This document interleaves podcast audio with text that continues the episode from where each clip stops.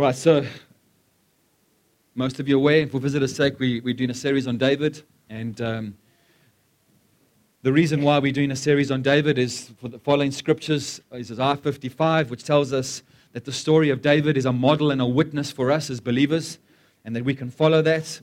Uh, we see in, in Jeremiah as well that God wants to give shepherds to the church and to this world.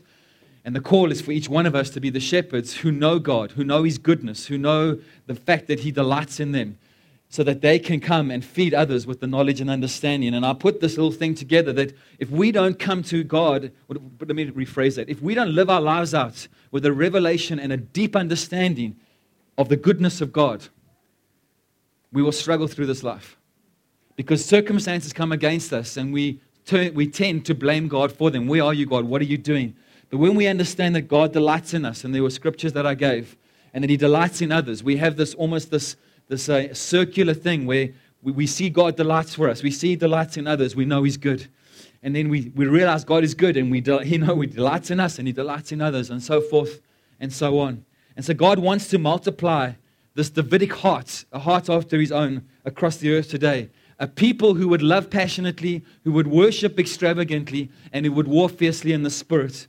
And so I want to recount the story of David in terms of the moment that I'm speaking of, where he comes to strengthen himself in the Lord. So I've got this mini series within our series. So what happens is, is David gets anointed as king, and uh, he then lands up in a prominent place within the palace under Saul. He's, he becomes an, an, amazing worship leader. He sings and, and brings the, the presence of God into the, the, the courtrooms, and he becomes this mighty warrior.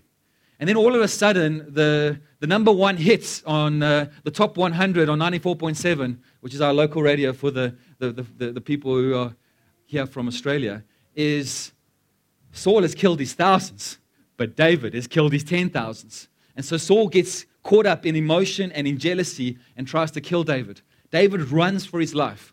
He goes to his own people and he hides there. And then he says to God, Look, I'm God, I just want to make sure because these guys don't seem to be for me. If David, if Saul comes along, will they hand me over? And God says, Yeah, they will. You better go. So he goes to the enemy, ter- inner, enemy, the enemy, that word, the enemy. uh, I'm back to finding Nemo. Um, goes back, well, he not goes back, he goes to enemy. Wow, what is wrong with my brain this morning? Philistine territory. And he goes to the Philistine territory. He makes mates with the king of the Philistines. Now, again, I said last week, just think about that for a moment. A number of years ago, he's killed Goliath, their best warrior. Now the king kind of welcomes him in, which seems like a miracle in itself. And what he does is he goes and he fights enemies that are both the Philistine and Israel's enemies. But he never fights against Israel. So he never joins the Philistines against Israel. Now the moment comes where the Philistines, it's a massive battle that's about to happen. Saul and Jonathan are going to be part of it. And God, by his grace, causes the commanders to say, We don't want this oak to come because we know that he's still for his people. They're still singing that top 100 song about him. So we don't want him to come with us because he's going to nail us in the back. So they reject him as well.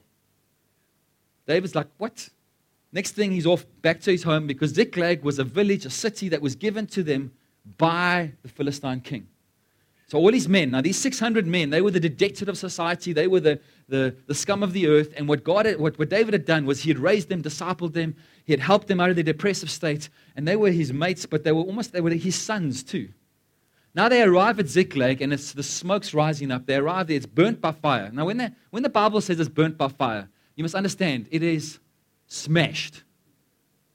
It is absolutely smashed. There's nothing left, and no one living there because they've been taken off by the Amalekites. And I, I mentioned this, and I'm going to mention it again. Because Saul did not kill the Amalekites when he was supposed to. This is one of the ramifications. I want to say this as moms and dads. If we don't deal with things in our lives, when God comes and says, Gary, deal with that now, our children have to face the bigger giants later on and they will come to their own Ziklag because we didn't kill that particular thing that God said we needed to eradicate. That was on the side, not in my notes. So now what happens is they arrive there, women, children, everybody gone. They, it says they weep until they have no more strength. And then David starts to fear for his life because these men that he loved, that he took out the gutter, that he discipled, now want to kill him because they are bitter in their hearts. We've got to watch bitterness in our hearts. Bitterness turns into the most ugliest things in our lives. Unforgiveness is the root of all that. But here are these men. Here's David. He's sitting there, rejected by the king, rejected by his own people, rejected by, as Bill Johnson says, the enemy himself, Satan, Philistines. Now rejected by his own men, and he's left there with no woman, with no, his wives and his children are gone, and they're wanting to kill him. I'm pretty sure he must have gone, okay, God, so you anointed me as king 13 years ago. Um, that must have been a ruse. That must have been, Samuel must have been on something, and uh, that must have been something where, which is not true. And the same thing what Satan does to Jesus in the wilderness, if you are the Son of God. He's always questioning, he's always trying to pull us off our purpose. And I'm pretty sure there's people in this room right now going, God, uh, they're, they're in a, a, David place where the enemy has come against him, they've been rejected, they've been rejected, they, everything's been taken from them, and they're going, But God, you said. And then David, what it says is he pulled away, he withdrew, and he strengthened himself in the Lord. And then he gets up and he takes his men into go find his, his wives and his children, and they go and they get them. And I'm going to talk about that in another, at another time. What I showed last week was the first thing he did was in strengthening himself in the Lord, is he recounted the testimonies. And that's why what I'm doing is I'm giving more time for testimonies we, we kind of rush through them and they, oh, it's the good news stories. Let's get them over with. But I think we should stay here for a season where we start to recount what God has done in our lives. Because every single one of us has a story and experience of what God's doing, despite the circumstances we may find ourselves. And when we recount these things that we've seen, what happens is, is faith starts to rise up in us, and there's an expectation that rises up within us because we see the acts of God. The opposite happens when we stop recounting what God has done, when we stop telling of what we've seen, expectations drop, the activity of God drops, and so on and so forth and so on. And then we go, oh, well, let's just be a cessationist because the Holy Spirit doesn't operate in our day. But when we come with expectation, because we recount and we say, God, look, you know what God did? Look what God did for Ella's eyes. Look, look what God did with, with Karen with the business. Look what God did. Look what, look what God did. And every week we remind each other of the goodness of God towards us despite our circumstances. Strength starts to rise. Then, what we're also supposed to do is review the promises. And I showed you the scriptures of, of David reviewing the promises over his life. But God, you anointed me. You've called me to be king. You've called me to be this. It's been 13 years. I don't know when it is. And we bookend our lives and we bookend strengthening ourselves in the Lord by looking at the prophetic words over us, what God has spoken of us. Steve spoke about that this morning that this friend of his looks at those prophetic words and is starting to walk into them 13 years later. I know that there are words over us in this community, and we're going, God, what are you talking about? Part of my, my challenge over this last season has been, okay, God, we had this amazing venue, we had to leave it, and we had to come into this little thing. And I'm going, it's like the roof's too low, the walls are too close, it's hot in here, I'm starting to smell. yeah, seriously. The, and then out of the blue, really out of the blue, we find this place. And I go, okay, God. Okay, God. But in the circumstances, are we continuing to praise and to worship Him, to review the promises? But God, you said. God has called this community to be an influence into the city. We may never be the biggest community, and I'm not looking to be the biggest, but I want to be the most influential. And I know these men and women here, you are the influencers, not me. Now, there's more I wanted to say there, but I'm going to stop there. And I showed this picture because one week later, David was on the throne. In fact, it was less than a week. Judah called him and he was on the throne, as Steve mentioned this morning. So I want to say to you if you're in a place and, and you've, you've lost sight of your promises and you've lost sight of the vision and identity to which God has called you to, can I say get up? Because your destiny could be around the corner, just like David was. So this morning, I want to add what else did David do? Now, I know it all it says is David strengthened himself in the Lord, and then he got up and he envisioned his men. I mean, I don't know. We don't really know what he did there, but the Psalms are full of what David did as a lifestyle that we can now put into that little phrase, how did he strengthen himself in the Lord? So, my question is, is what is God's overarching will for your life? How did, he, how did Jesus teach us to pray? Let your kingdom come and let your will be done. Okay, great. What is your will?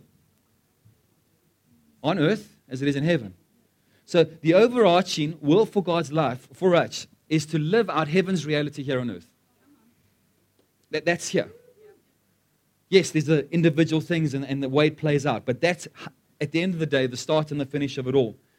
And the thing is, because we are God's delegated authority and because God has chosen to partner with us, yes, I don't know why sometimes, we play a part in causing that to happen. God just doesn't do it. Sometimes He does, but most times He's doing it with our partnership. So here's an amazing text in the New Testament Rejoice always, pray continually, give thanks in all circumstances, for this is God's will for you in Christ Jesus. So the over-encompassing, bring heaven to earth. Then what this is showing us is that there's a rejoicing, a praying, and a giving thanks that are the tools to reach into heaven with faith, the currency of heaven, and draw heaven to earth. And to live from heaven to earth, not from earth to heaven. Does that make sense? So here's the thing God's will for your life is not to become a teacher or an engineer or an accountant, or maybe an accountant, but other than that,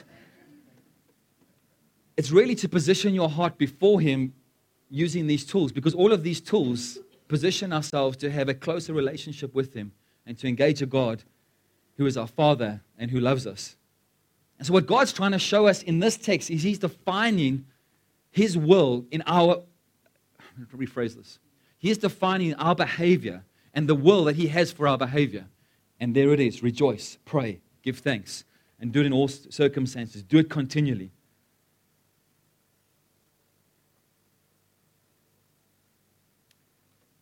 We can be in circumstances like David was. Everything is against you. It looks impossible that you will ever be king. But what David did was he went into heaven and he looked at what heaven's truth was, what God had spoken over him, and he overshadowed what he was seeing in the natural. Are we doing that as people? Whatever context that you're in, whatever circumstances seem in contradiction to what God has said, are we living from the higher truth? Because when we use these tools, and I'll show you in a moment, that's what happens. And David didn't just do this in a moment. See, we all think, oh, he just strengthened himself in the Lord. No, his whole life, when he was a shepherd all the way through, he practiced and he continually did this. And then all of a sudden, what happened was this moment came and he was able to go and strengthen himself in the Lord. So it's not a once off thing. The thing about pain and suffering is it exposes our hearts and it exposes whether our hearts have actually been impacted by God by doing these kind of things. I loved what Dudley, Dudley Daniel used to say. You take a tube of toothpaste and squeeze it. What's going to come out? Okay, you can say, no, it's going to be caramel. But if it's toothpaste, toothpaste comes out. And so when we have these pressures of life, what did David do? He didn't run for the hills, he ran to God. And many people run from God because of pain, disappointment, disillusionment, and yet David ran right to him. Because here's the thing that I'm seeing in Christendom today and across the world is the world system decides what they're going to do based on how they feel. I don't really feel like going to church today. I, I don't, I don't feel like saying to Louise that I love her. Eyeball. I, I don't feel like praying right now. I don't feel like giving thanks, Lord, because actually I, I'm not feeling thankful right now for what I have. I don't feel. So therefore, we don't act. But if I do feel, then I act. The kingdom way is to act and impact our feelings, impact our emotions. So, right just now, when we start to pray for people and start, when we start to say thankful, you may not feel thankful right now. But when we step out and we say, no, but I'm going to be thankful, what happens is, is our emotions, our feelings follow suit. And that's the way the kingdom is, different from the world. So, Psalm 100, we know this very well. Enter his gates with thanksgiving and his courts with praise. And then it goes on to say, and give thanks to him and bless his name. Okay, so I'm going to show you this three step process because there's a protocol of heaven. As much as it's not a performance thing, God has got protocols in place.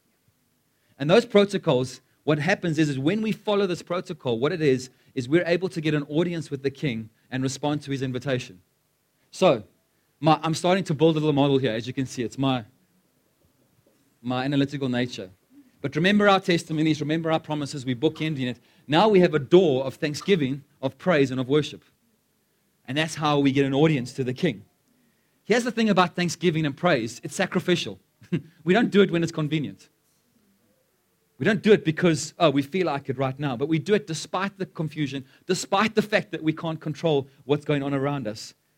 And the beauty about this is that in the context of disappointment, in pain, and in all of those kind of things, failures, the beauty of that is in heaven one day there will be no sickness, there will be no tears, there will be nothing like that. There will be no disappointments. So, by giving that offering right now and the sacrificial, it has a fragrance that's different from any other offering in that moment.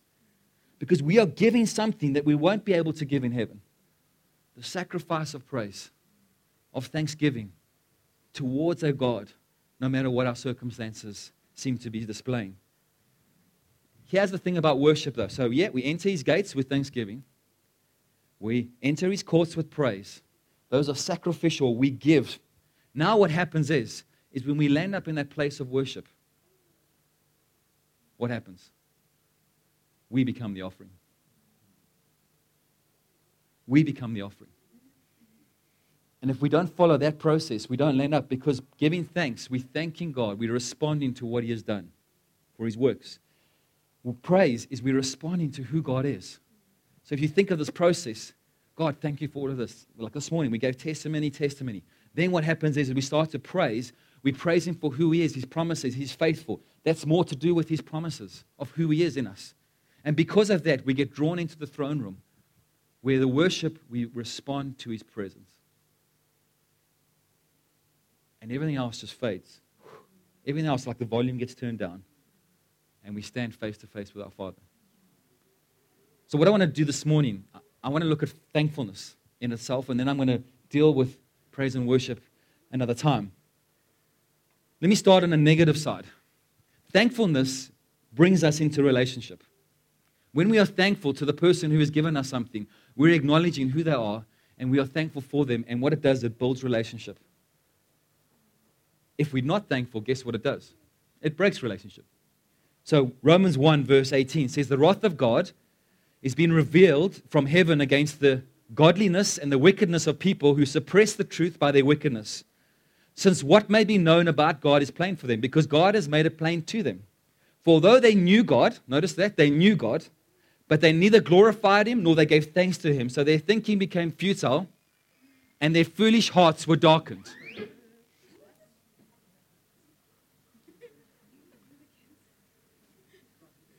I, am not surprised right now that this is happening. I'm really not. I'm not trying to be over spiritual. But we, what, and I'm gonna, I this, I've got this in my notes, and I'm going to share it now. Is what the enemy does is he tries to distract us.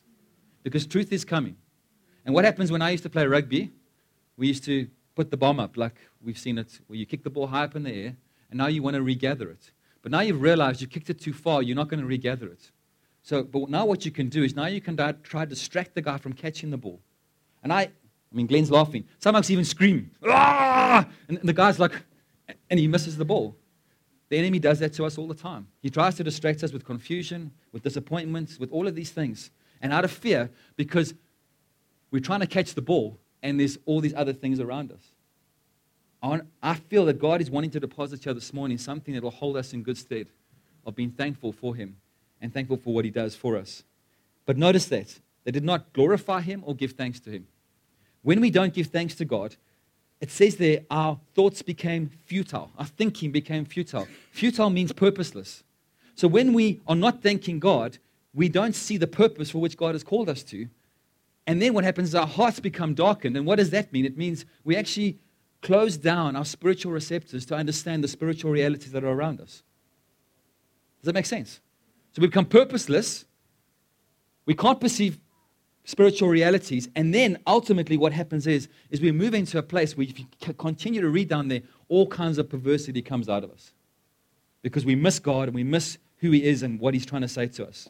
So, what are the benefits of thankfulness?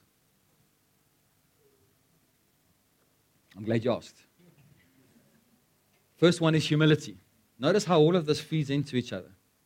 And the first part of humility is so when we are thankful, what we are saying is there is a dependence on the person that we are thankful for, thankful to, and the things that we are thankful for.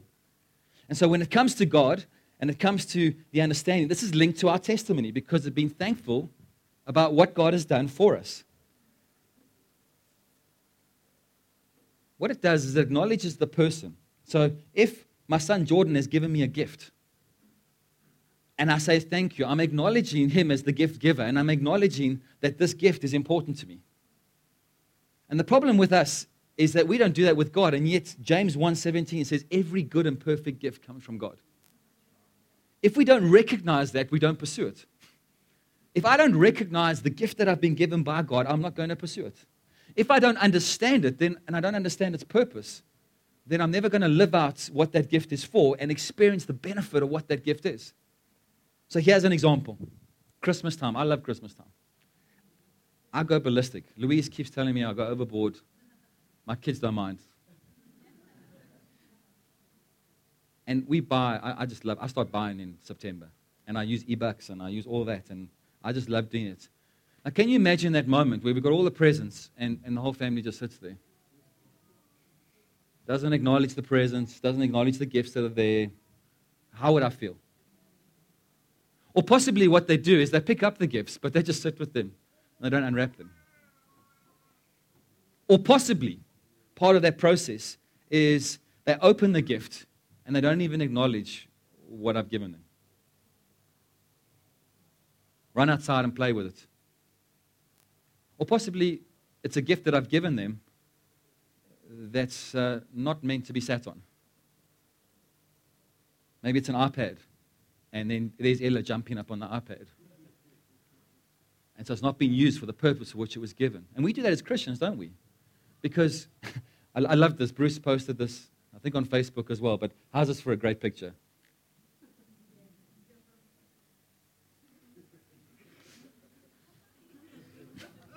We've all been there. I remember when I, just before I got saved, going to a church and they started speaking in tongues. I thought, what the? It's just happened. But what I have seen in our in church and in our today stuff is that we relegate, for example, the speaking in tongues to the lesser gift. Imagine if I gave Jordan a gift and he said, Oh, thanks, Dad, but it's not one of my best ones. It's actually one of my low ones. I, want, I want the gift that mom gave me, or grand, or dad, or granddad gave me. How would that make me feel? I know, I know God is perfect and his love for us is perfect and all of those things, but I, I'm trying to give perspective on how we treat the gifts that God has given us. We either don't open them, we either show that we are disinterested in them, or we don't even know how to use them, or we don't use them for what they're supposed to be used for. And then we kind of say, oh, I like that one, but just drum it down a bit there, God. I, I don't really enjoy this. One of my personal stories around this was, and Louise isn't here, oh, she is here, perfect timing, is that uh, we got engaged 24 years ago. We've been married almost 22 years. And uh, what happens is, is I take her up to Northcliffe Hill when you could still do that. At night, we've got a picnic basket. I've bought the ring, it's in my pockets. And my mom and dad had given me a signet ring when I graduated. And uh, we were talking, and we are talking about marriage. And obviously, I was steering the conversation in that way. And I'd asked, uh, parents aren't here this morning, but I asked Eben for his permission. And so everything was all set. Um, her sister almost blew the, my cover on the thing. But the point is, we get up there and we, we're up. No, not you, Michelle. Was Michelle. And, uh, you know, typically what a sister does is, I know what's going to happen with you tonight. And, look, that didn't really help. But the point was, as we get back to the story, um, we're up top there. It was nice and cool. Um, it was a summer's evening, had jackets on, and uh, we're talking about this and managed to steer the conversation around, well, why don't, why don't I practice in asking you to marry me? And she was like, this is great. Get on your knees. Ask me. So, so what I did is, and I said, she said, well, but we don't have a ring. So I said, no, I've got my signet ring, and we'll use that. So she goes, oh, okay. So we do this, and beautiful moment. I get down on my knees, and I pour my heart out to her and ask her to be my soulmate for the rest of my life. And I put not my signet ring on, but her ring that I had in my pocket on her finger. And she's laughing. We, hug and whatever, and I'm shaking because I'm like nervous. She's like, Why are you shaking? I'm like, No, I'm just cold. and we sit down, and like five minutes later, she still hasn't looked at her finger. it's like, Lord. So I'm thinking, how do I, without kind of being too obvious, because I want wanted to look at it and get a surprise. I want to like tell her and then she sees it. But uh, so came to mind. So what I said was, okay, you can keep my ring until I get you one. And she like looked at me funny, and I mean it wasn't a you know, it wasn't a lady's ring. So she looked at it and she, and, and yes, ladies, she made me do it again. but the point that I'm trying to make here is, is that there I am sitting disappointed because she hasn't realized what I've given her. I think we often sit here not realizing what God's given us, what we have, what's in our hands, what's in our grasp, what we haven't opened, what we haven't used. The second thing that humility does, won't you help me, Lee, next one, is awareness. And again, you can see the awareness speaks into God's promises. Because when we're aware that God is sovereign over all things, I, I do love what Bill Johnson says here, is God's not in control, but he's in charge. Because I think what often happens is, is we think God's in control of everything. He's not. We have an enemy that wants to smash us. We are born into a war. If you haven't realized that yet, then let me just sit you down. You can tell me your life story, and I will show you that you're in a war. And we have an enemy who wants to distract us, like I've just said. So my story about the rugby ball would have come in now. But God is bigger than all those things. God is bigger than those promises. So the enemy often brings about circumstances to undermine our faith and to draw our attention away from what is in heaven and start to live from earth to heaven because of all the circumstances. David didn't do that. David withdrew himself and strengthened himself in the Lord. And he did it with thankfulness, with humility of heart, because he agreed with the truth in heaven rather than what was happening with him on earth at that moment. And what happens in those moments is when we do that, strength starts to rise within us and we start to see that we serve a God of the impossible. In that moment, his own men are wanting to kill him. Everything's lost, and God leads them. And I will share the story in, in due course of how they capture recapture their, their wives and their children and more of the plunder than they've ever had before. And God showed them the way. There was an Egyptian on the way. He made the guys drunk. They were able to fight them and obliterate them and actually take what was theirs. God was in it from start to finish. And so, what Thanksgiving does, it responds to the invitation to come in to the throne room of God. Enter his gates with thanksgiving. And then, lastly, what Thanksgiving does is it sanctifies. And this all brings us into relationship with God. What, what do you mean sanctifies, Gary? Okay. 1 Timothy 4, verse 3. I think I've got it there. Yeah. They forbid people to marry and order, and order them to abstain from certain foods, which God created to be received with thanksgiving by those who believe and who know the truth. For everything God created is good, and nothing is to be rejected if it is received with thanksgiving because it is consecrated or sanctified by the word of God and prayer. So, what, what are you talking about, Gary? Because there's a lot of big words there, and how does that all work? What was happening in those days? Which you can imagine, throughout Israel's history and throughout their, their wilderness experience and throughout the Pentateuch and with Leviticus and all of this, they had to only eat certain foods. They weren't allowed to eat those foods. I grew up in a school that was predominantly Jewish. A lot of my mates were Jewish, and we'd go into their homes, and they'd have separate kitchens for meat and for, um, for pork and all that kind of stuff, and for dairy and all that. They separated these things, and there was good reason why they did that. What did I say? Yeah, you're right. Dairy, pork. Yeah, the, the pork was in the other. It's, a good point. It's outside fridge, yeah, yeah, yeah, where the bacon was. All, all my mates used to sneak bacon when we went out on tours and stuff. But the, the point is, is that you had all these strict rules. And there are still strict rules. Now, all of a sudden, Peter gets up on the top of a, of a house and God shows him a vision that he can eat anything. Uh, think of the mindset what went down there. They weren't allowed to touch pork and hoof this and hoof that and this seafood and that seafood. Now, all of a sudden, everything is available to them, even bacon. and as I was saying to someone the other day, remember, if you go read Galatians, that Peter actually lands up going back to only eat with the Jewish people and not with the Gentiles. And Peter even says, in I think it's Second Peter, he says, sure, when you read Paul's writings, and he says some things that are really difficult to understand and to follow. Why? Because Paul came and rebuked him. He said, that, don't do that. And so part of this process was here you have all this set up with the, the Jewish people, and now all of a sudden they're allowed to eat anything. So now you get these religious nuts who are going, no, you can't do that, and you can't do that. Oh, and that thing has been prayed for for that idol, so now you can't eat it. And yet it says here that if you receive it with thankfulness, it consecrates, it sanctifies it. Okay, so, okay, Gary, what does that mean for us right now? Well, when you sanctify something, it changes its nature and the use for which it is now to be used for. In the temple, what would happen is, is if I take this cup, let's say this, this cup was now to be used in the temple. What would happen was, in order to sanctify it, they would take blood from this, the sanctuary, and what they would do is they would sprinkle it and set it apart to be used in the temple for the rest of the time that it could be used as a cup. Our lives are sprinkled with the blood of Jesus to be set apart, to be used for his purposes for the rest of our lives.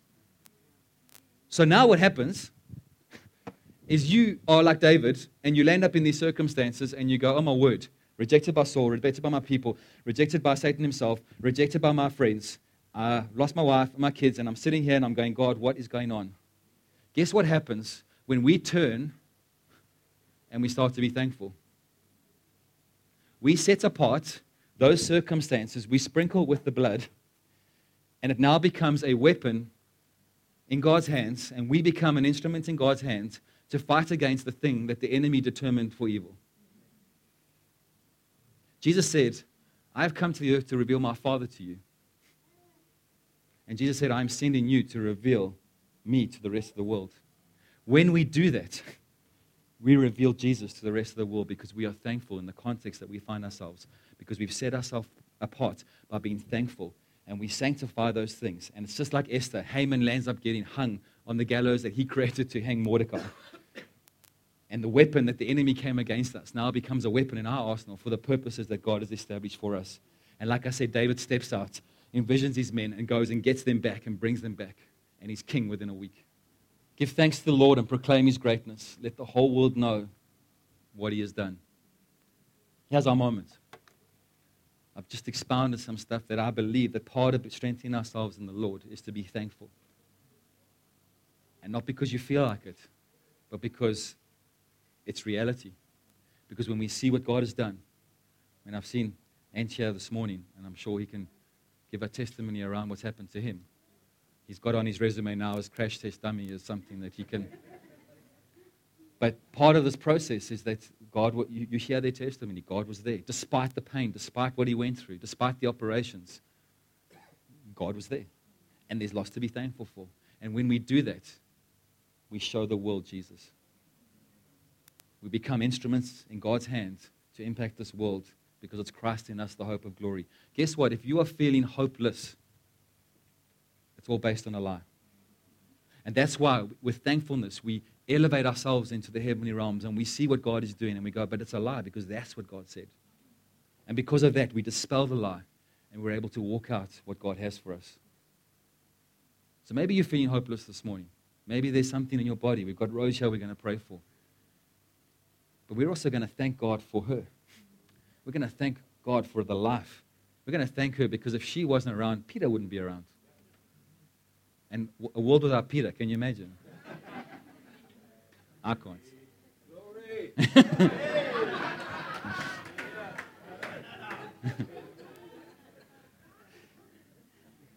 Do you see how all of this fits together? And when we use that access card of thankfulness to get into God's presence and get drawn through praise and rejoice and worship, and we become that offering to God, everything else fades gets turned down, and we're able to see what God wants of us in that moment, what heaven is saying, what God's will is in those circumstances, and to walk it out and to give Him glory. Because when we give Him glory and thanks, our minds are no longer futile thinkers. okay, maybe some of you. But no, I'm kidding. I'm just a joke. Our hearts don't get hardened. We can perceive the spiritual realities and walk in what God has for us. So I, I think let's stand and worship. Let's be thankful, engage God right now. I want, I want to, like I said earlier, is right now you may not feel thankful. You might be in circumstances, but if you just take a step forward and say, God, I'm thankful for XYZ. I haven't mentioned that for a long time, but what we do now is we act and we say, God, I'm thankful for this. I'm thankful for that. I'm thankful for Mr. X, Mrs. Y. I'm thankful for my kids. I'm thankful, God, for that your, your salvation over me and what it has done in my life. And when we are thankful and we step out, the emotions and the feelings will be drawn alongside that. And so before we start to sing, let's lift up our hands. I want you to think about something that you are thankful for. Maybe something that you haven't been thankful for, and you ought to be. And I'd like you to articulate it. Because if you don't speak it out, you don't have to shout it out, but speak it out. Lord, thank you. Thank you for my health, Lord. Thank you for my wife. Thank you for my children. Thank you that they're all in good health. Thank you for what you're doing with Ella's eyes. Thank you, Lord, for the testimony of the work that you're doing there. Thank you, Lord, for our new venue that I believe we will move to.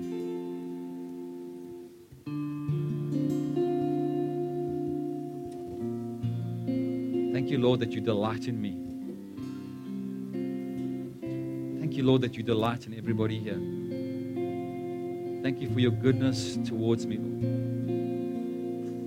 Thank you for the gospel of Jesus Christ, the news that's too good to be true. Thank you for the scandal of the gospel. Thank you, Jesus, for coming to earth as a man and for dying as a man that we could be set free. Thank you, Jesus, that you were raised from the dead, that we can live a life that is a life of abundance in your presence. Thank you, Holy Spirit, that you draw us close, that you convict us of sin so that we would turn from those things and confess it to you as such and move into a closer fellowship and relationship with you. Thank you, Jesus, for music. Thank you, Jesus, for worship.